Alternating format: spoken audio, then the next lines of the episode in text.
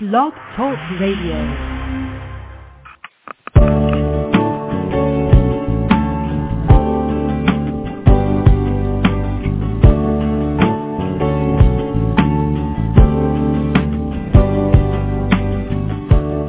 From Lives in the Balance, the nonprofit organization committed to advocating on behalf of behaviorally challenging kids and their caregivers, this is Dr. Ross Greene. Welcome to Collaborative Problem Solving at Home. I'm delighted that you were able to join in. This program airs live each Tuesday at 12 noon Eastern Time during the school year. We explore a variety of topics aimed at helping you better understand and help your challenging child and implement the collaborative problem-solving approach at home. If you have a question or comment, call 347-994-2981. If you call in, you'll be muted until I bring you on the air. And now, let's talk about your challenging child and what we can do to help you make things better. Hello there. Welcome to the program. I'm delighted that you are listening in today, either live or to the recorded versions of the program. We have a plan for today. The mom who called in from last week to tell us about her son who was having difficulty being engaged in Plan B is calling back in again today, because last week we talked about the various possibilities for why it was hard for her son to engage in Plan B. And because I've heard from her since, I know that she tried some things and has some things to report to us about how that went. It's actually kind of exciting. But let me do my beginning of the program thing, and then we will get this show on the road. And we already have two callers, the mom being one of them. I want to let the caller from area code 303 know that we will be putting you on the air as soon as we are done with our mom, who we had on last week. So be patient. You can listen to the program through your telephone connection, although I guess it's costing money to do it that way. But hang in there if you can, because on this program, callers take the top priority. So I always have stuff prepared based on emails that I've received from prior weeks, and in this case from over the summer still. We're still digging through the summer emails, but callers always come first. So these are your 45 minutes. If you've got a challenging kid and aren't sure what to make of him and feel kind of desperate about things or extremely frustrated, or the kid isn't responding very well to Plan B, or you're thinking you're having trouble doing various aspects of Plan B, or trouble getting the folks at school to use collaborative problem solving, or trouble getting your co-parent or the grandparents or coaches to buy in, well, that's what this program is for every week. Call in if you feel like it. Comment. You can do that either by calling in or by sending me an email. Get your questions asked. Get the support you need. Or just listen to what's going on with other people who are living with, taking care of, challenging kids and try and implement the collaborative problem-solving approach. Let me give you the call-in number again. It's 347-994-2981. This is just kind of your chance to kick back, take some time to yourself. I know that this may not be the topic that makes people relaxed, but it sure is nice to have a place to talk about it. And, you know, by this time of day, whether you're on the West Coast or the East Coast or somewhere in the middle, hopefully, the kids are at school, perhaps the challenging one in particular, and you can relax a little bit and think and hear about what others are thinking. Once again, if you're a little hesitant to call in, you can always send a question electronically through the contact form on the Lives in the Balance website, and you know where that website is. It's www.livesinthebalance, lives with a V, livesinthebalance.org. So we are ready for our update. I've gotten a little bit of advance notice, but maybe some things have happened since then from our mom in area code 201 who tried a few things that we talked about last week, and we are dying to hear how it went. Mom, you're on the air. Hi, Dr. Greene. How are you? How are you today? I'm okay. Thankful to be talking to you. I'm glad you called back in. Yes. So as far as the update, is it best if, like, I know I sent you an email in great detail as to how that first talk went. No one has seen it. Yeah, okay. Let's, because I haven't read it. I mean, I've read it myself, but I haven't read it on the air, and so nobody who was listening in last week or is listening this week for the first time. Let me sort of introduce the topic. You have a son who you've been trying to do proactive Plan B with, and he has not been so receptive. And so last week we talked about potential reasons that a kid, yours in particular, might not be especially receptive to participating in Plan B. One was that he thought he was in trouble. He thought you were being critical. He thought, he didn't know what Plan B was. Another, you were surprising him, and so we thought making an appointment might help. And a third was that maybe he was lacking some of the communication skills that Plan B sort of demands. It's possible to do Plan B with kids who are lacking communication skills, but not in the way we usually do it. So that's sort of the intro. But no, I haven't shared your email with anybody, so why don't you give us an update on where things went from there? Okay, I thought it was so pretty cool, by the way. I did definitely take your suggestion about the appointment, and I think that was very effective. I added to that because you had mentioned something about doing things in writing, so I did make it a written invitation for the appointment, because I found in the past sometimes when I even start to talk to him, he'll give me 5 seconds and won't even hear what I have to say.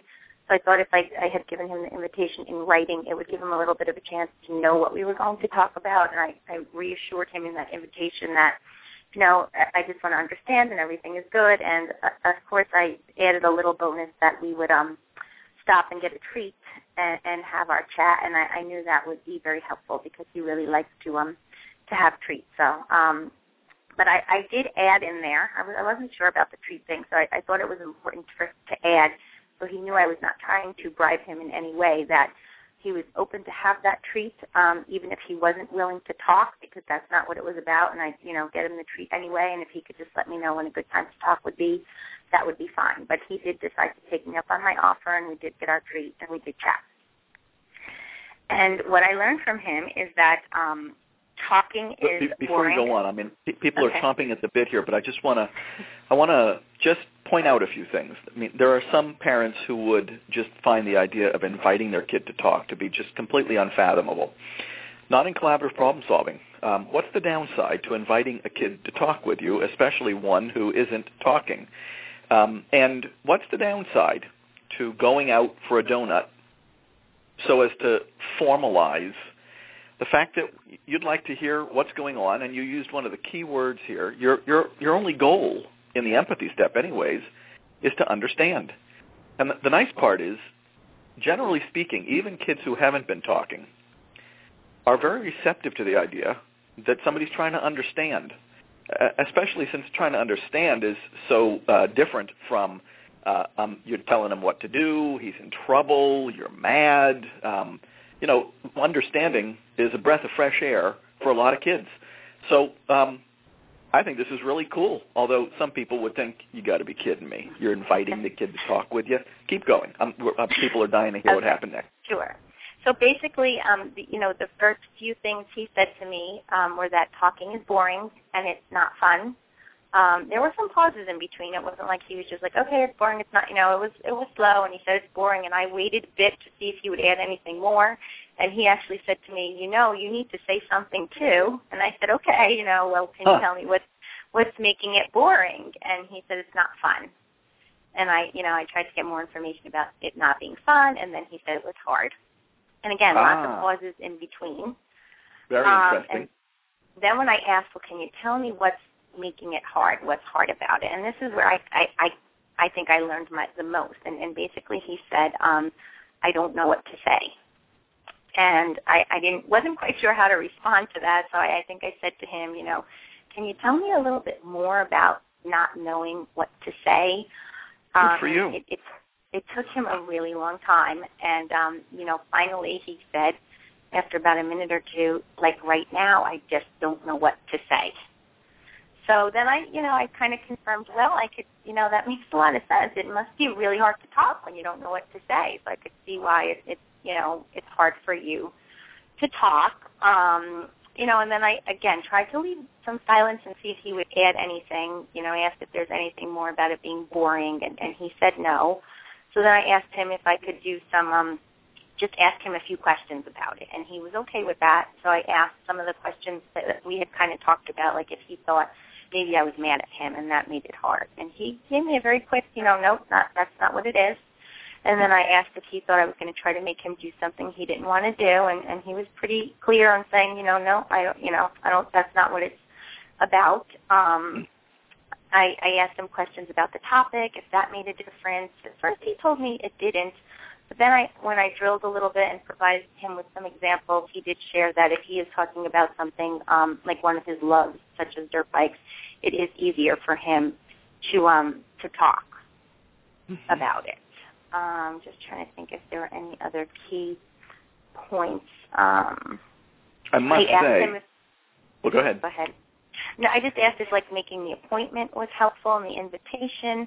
He said no. I'm not quite sure if that's – I really feel that made a big difference for him. But at that point, he did say no. So I respected that, of course. And we did have one other talk, which I would say was not quite as productive as the first talk, but I used that same method. I used the appointment and the invitation, and again, we did kind of show up and at least get together. So I was feeling positive about that. And I'm feeling positive about it myself. Good. I mean, that's outstanding. I mean, the response that's most puzzling is him saying that making the appointment didn't make much difference to him. And you know what? Maybe there was some other ingredient coming into play that is hard for us to pinpoint right now. But given what you told us last night about how Plan B, your attempts at Plan B with him usually go, this was a very informative empathy step that you did with him. So something better happened as a result of you making an appointment with him and perhaps asking him, perhaps focusing on the topic that you were focusing on, which was different, which was why are we having so much trouble talking in the first place? And that's often what I'm recommending that people start with a kid who's not particularly receptive to participating in Plan B, and that is to find out what is about Plan B that's hard or what is it about Plan B that they don't like. And those are usually pretty productive conversations, and it sounds like yours was, which is great. Okay.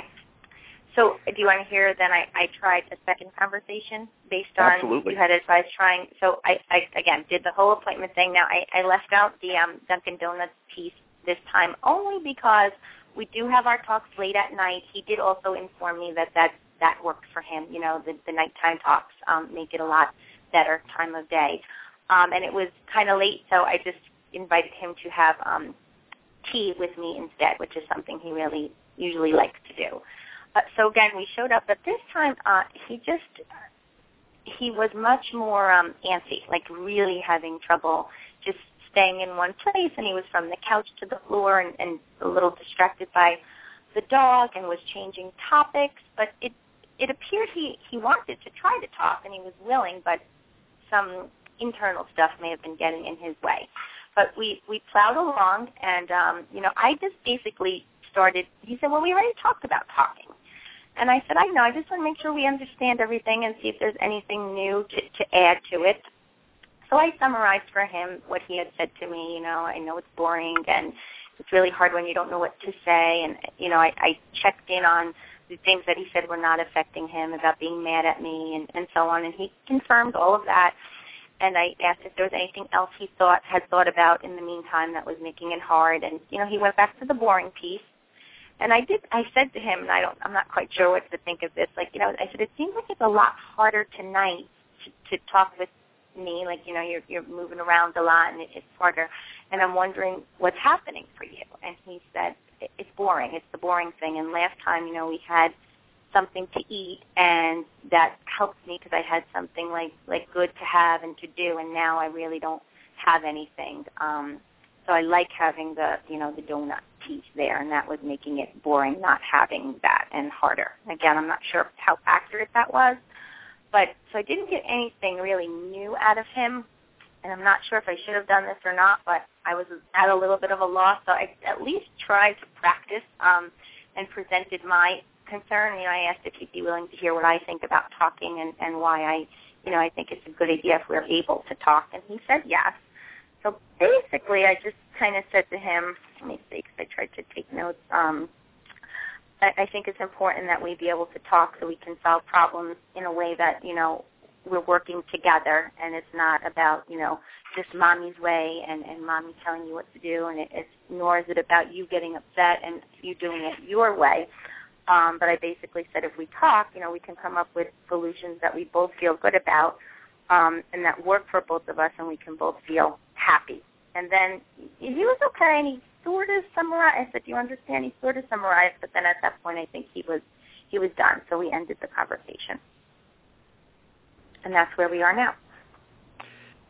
You're a pro. I don't feel like a pro. Well, right, because you have a kid who isn't exactly singing in the empathy step yet. Okay. But I'm increasingly confident that you're going to get him there. I actually think that your second conversation was productive. Okay. You got information about what's comfortable for him in terms of talking. He prefers a donut. Okay. So that's info. I know that you're skeptical about that, but maybe. And you were able to get your concern on the table, and he was able to hear it and apparently appreciate it, yes? I think so. He didn't, you know, argue or resist it at least, so he definitely heard it. I think he could appreciate it because I think he might be able to solve problems that work for both of us. Yeah, at the very least, it's not a bad thing for him to hear that you're interested in. It sort of gives him the lay of the land in terms of what you're, I hate to call it up to here, but what you're trying to accomplish here, and that is you're trying to, by the way, we have an email from one of our listeners saying, don't you make appointments to talk with people in the real world? And, of course, the answer is yes. So let's not feel bad about making an appointment to talk with your son, especially, quite frankly, if that makes it more conducive that he's going to be able to participate in Plan B. No worries.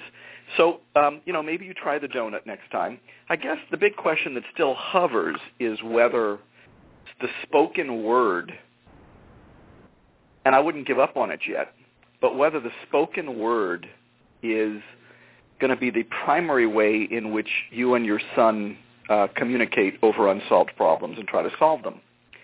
The spoken word is preferable because it feels more convenient. It's, you know, being able to engage in linguistic give and take feels more convenient. Of course, it's not very convenient if the kid's not able to engage in linguistic give and take. And if I was to make anything of the fact that talking about dirt bikes is easier for him than talking about unsolved problems, dirt bikes are certainly more familiar, probably something he spends a great deal of time thinking about, something he talks about frequently, probably with his friends, I suppose. And so it's a little bit more automatic for him to be talking about dirt bikes than it is for him to be talking about an unsolved problem that you're raising with him, something he may actually not be doing a great deal of thinking about.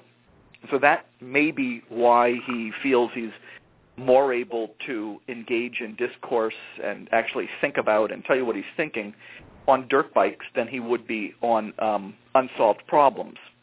But I guess the next one's going to be really important. What's your plan for the next step? You've gathered, oops, guess what I forgot to do? You've gathered a fair amount of information here about what's getting in his way, some information about what it is that he needs to now it's off. What he needs, what would make it easier for him to participate in Plan B with you? You've given him the lay of the land in terms of what it is that you're trying to accomplish. What's your next plan? Because it feels like you could go in a few different directions here. What are you thinking of doing next? Well, I was definitely thinking of making sure he, like, reviewing my concern again, and I didn't know if I should add a little bit to it. Like I thought maybe I should have just said to him, like,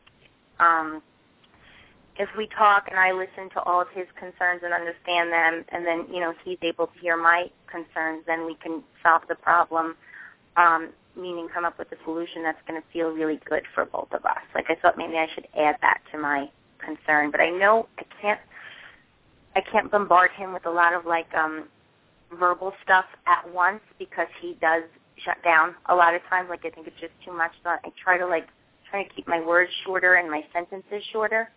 Mm-hmm. But again, just kind of reviewing my concern, and then I guess putting his concern on the table and trying to see if we could create some solutions. I think that sounds like a very good plan. But it actually sounds like there are some mini problems within that macro problem. Like one unsolved problem, there's several, and this sometimes happens when you're talking about unsolved problems. You find out that there's a few different unsolved problems embedded within the same one. So as you're now saying, it sounds like he could get overwhelmed with words. We might need a solution for what to do with that. Okay. Sounds like he might need time to think on topics that he hasn't thought about much, and that we need to think about. Does he need time to think right then? Does he need time to think during the conversation, such that maybe you should come back to it another time?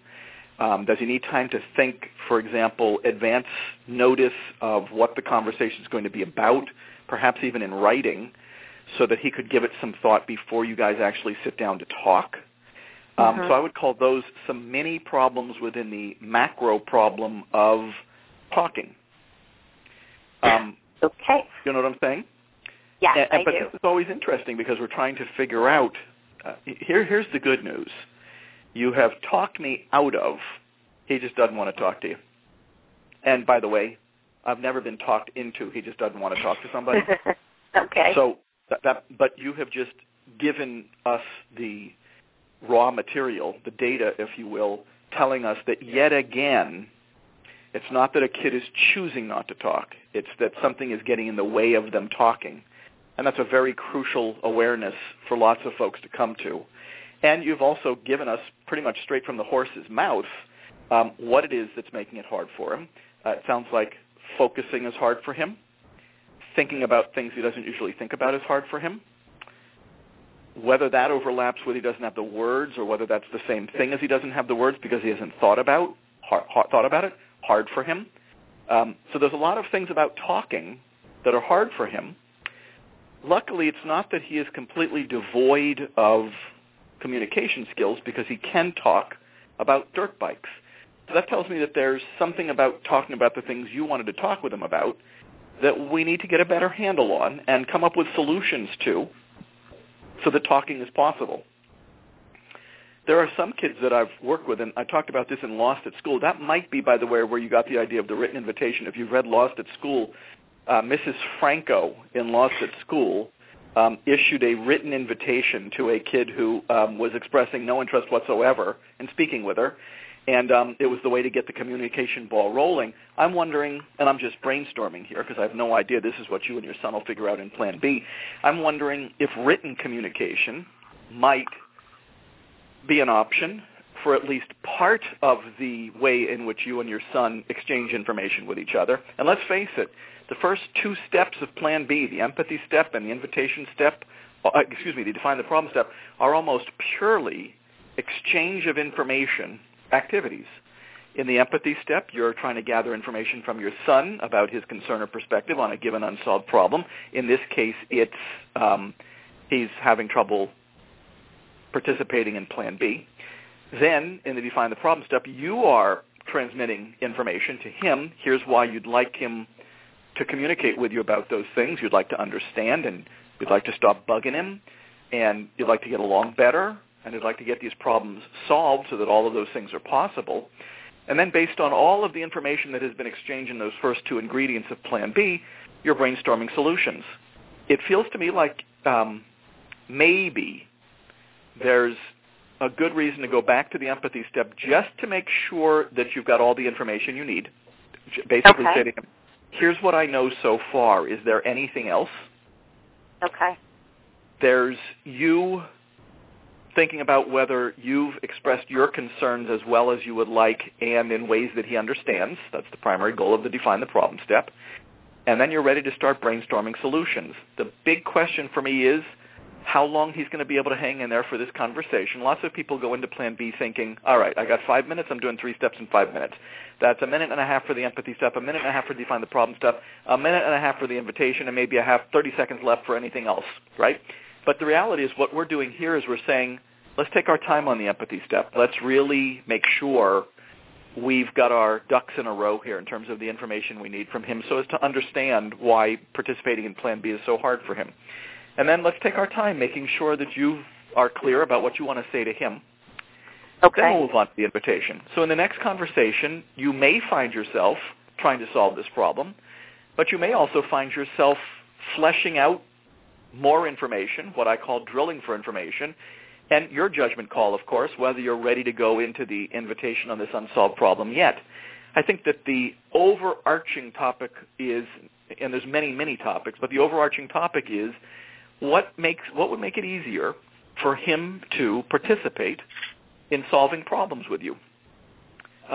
Timing, donut, written versus spoken, all of those things are things that will come into play. Okay. I can't wait to hear what happens next. Me either.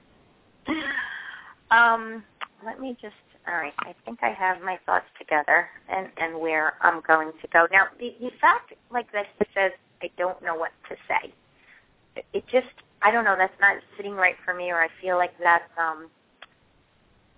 hard to solve. Like, I wish I knew ways to help him with that. And well, my attitude is you don't know enough about it yet to help him with it. Okay. Okay. This is often where life gets interesting. I find that when we adults don't know what to do, it's because we may be trying too hard to come up with ingenious solutions, when in fact what I'm encouraging people to do when that happens is, first of all, you're not on the hook for coming up with ingenious solutions, but secondly, if you are having trouble coming up with ingenious solutions, of course, which we don't want you doing in the first place, it's probably because we don't have enough information yet anyhow, in which case I would drill more. I actually don't know what it means by that he's not sure what to say. Is he not sure what you want him to say? Like, is that what he means? Is he not sure what to say because he's never really given it any thought, and so there's no thought behind what he would say? Does he know what he would want to say, but does not know what words he wants to use to say them? 3 completely different possibilities for what he means by I don't know what to say. Okay.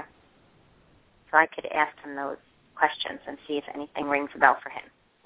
And what we're going to be watching very closely here is to what degree, when does he start to get overwhelmed in Plan B? When is it too much language for him? When is it too much thinking for him? And he might need a signal for letting us know when that is. Okay. So isn't this interesting how interesting this can get? And you know what? I don't think we're through with it being interesting yet, but and that's why I'm going to invite you. Next week's program is at 12 noon again. Okay. Feel free to email me and let me know what happens again. I'm happy to get those. And feel free to, and of course we'll exchange emails, and I'm betting this is actually a interesting situation that you're in here, so I'm betting people are going to want to hear more about it again. I'm happy to share if you don't feel any pressure and you're happy to share and let us know what's going on.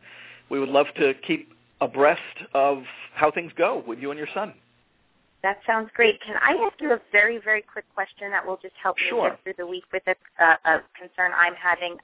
So as you know, the Plan B, we're just trying to get it going, so almost everything is in Plan C. And there are a few things that I have in Plan C that I know I do not have the right lenses on, and I just need a little bit of help keeping the right lenses on because I'm not thinking the right things. And just some of those key things are basically he's doing a lot of stating and really wanting to carry out, like wanting to get in trouble in school, wanting to do things like bring a drink he's not allowed to bring, or have his phone in class, or, I got a note the other day that he was kicking his binder down the hallway trying to be funny. He wants to ride his bike and not wear his helmet to see if he's going to get in trouble by the principal. He has said that he wants to see if he's going to get in trouble by the principal? Yes, because another kid, she wouldn't let ride his bike home because he didn't have his helmet. So he didn't like that she wouldn't let him ride the bike home, so he wants to do it. Not even being willing to open the backpack to look at the homework and saying, no, I don't think so. Not tonight. I don't need to do this tonight. Like, I don't have the lens, my right lenses on when I think about those things. What lenses do you have on? How are you thinking about this? I'm thinking like he's manipulating. He's wanting to. I know I'm wrong, but I just like he's wanting to kind of get in trouble and pest and just kind of do what he wants to do. Well, and here's the basic line of thought. Okay. Kids do well if they can. Mm-hmm. That's the overarching philosophy of the collaborative problem-solving approach. If he could do well, he would do well. Doing well is preferable to not doing well. So I'm listening to what you're telling me and thinking, I don't know, why is your son going about life in this way rather than in a way that is a more traditional definition of doing well? And what I always come to is skills. Mm-hmm. What lagging skills have set the stage for your son to, and by the way, also, what experiences in the world have set the stage for your son to go about life in a way that I'm going to use the word, in a way that is a bit irreverent, and in a way that seems to be saying to us, authority is not exactly my cup of tea. So that's what I'm asking myself, is because many other kids are going about life in ways that aren't irreverent and in ways that are at least pretending that they are respectful of authority. Sure. As a somewhat irreverent person myself, quite frankly, there wouldn't be a collaborative problem-solving approach if I wasn't irreverent, because I had to question, well, as the bumper sticker says, I had to question authority, which means conventional wisdom. Yes. Otherwise, I'd still be doing things the way everybody else is doing them. So irreverence is not the worst thing in the world. Whether your son's irreverence is suggestive of skills he's lacking and the fact that there are things that are being asked of him at school that he's having trouble doing, and his irreverence is a byproduct of that, and his apparent disdain for authority is a byproduct of the fact that he's lacking skills to do well in the conventional way, that's what you're going to find out in Plan B. But truth is, the definition of manipulative, good manipulation, is when you don't know you're being manipulated. So the fact that you have the sense that you're being manipulated tells us that at the very least he's not a very good manipulator. But he's actually being kind of right out there. Manipulation tends to be kind of covert, right? Manipulation tends to be undercover. Good manipulation means you don't even know you're being manipulated. So I'm not sure that manipulation actually even makes sense as a descriptor of what your son's up to, because he's actually not hiding much here. He's letting no homework tonight. He's letting us know, I'm not riding my bike helmet. That's kind of dumb. What factors led your son to take on this persona? And of course, in my belief system, are there ways in which he's been treated by authority figures that set the stage for him to be irreverent because he didn't feel like the authority figures had a whole lot of credibility? Are there lagging skills that have set the stage for your son to feel that doing well in the conventional way was not an option for him, so he's doing well, at least his definition of well, in a less reverent, less conventional way? That's what my mentality would be. And you'll find out when you start doing Plan B on those things. At the moment, you're a bit delayed, but I wouldn't call it that, because I think the goal is to set the stage for him to be able to talk with you. Then once you get that down pat, you can start talking with him about these other things that you very much want to get to. Okay. So the right thing to do is just leave them there in Plan C right now. They're in Plan C right now, but we are chomping at the bit to engage him in Plan B and find out how to best do that so that he can engage with us in conversations and Plan B about these other topics as well. Okay, great. Thank you so much. Keep us posted. Great. I will.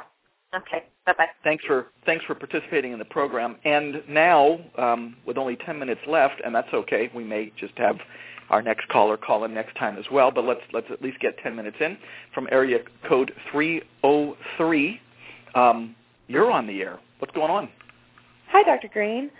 I was calling. I originally bought your first book, The Explosive Child, like about 4 years ago when my daughter was about 2.5 and 3, and kind of realized that, well, at the time I was sort of in denial. I thought, no, she's just going through temper tantrums, whatever. So now, 4 years later, we're back. I have a couple questions. The first question I have is that my daughter's delightful. I mean, she's in first grade. She has lots of activities. She has lots of friends. She does well in school. But at home, she explodes, and she explodes only with me. She doesn't. I'm a single mom, so she doesn't explode with grandparents or aunt and uncle or anything else. It's only with me. And so I'm having a little bit of a hard time with the lens of when she can do better, she does better, because the vast majority of her life, she's delightful. I mean, I would say over 90% of her life, maybe even more than 95%, but the explosions are only with me. And I just kind of wanted your thoughts about that. Is that normal? Is that sort of typical? It is kind of typical.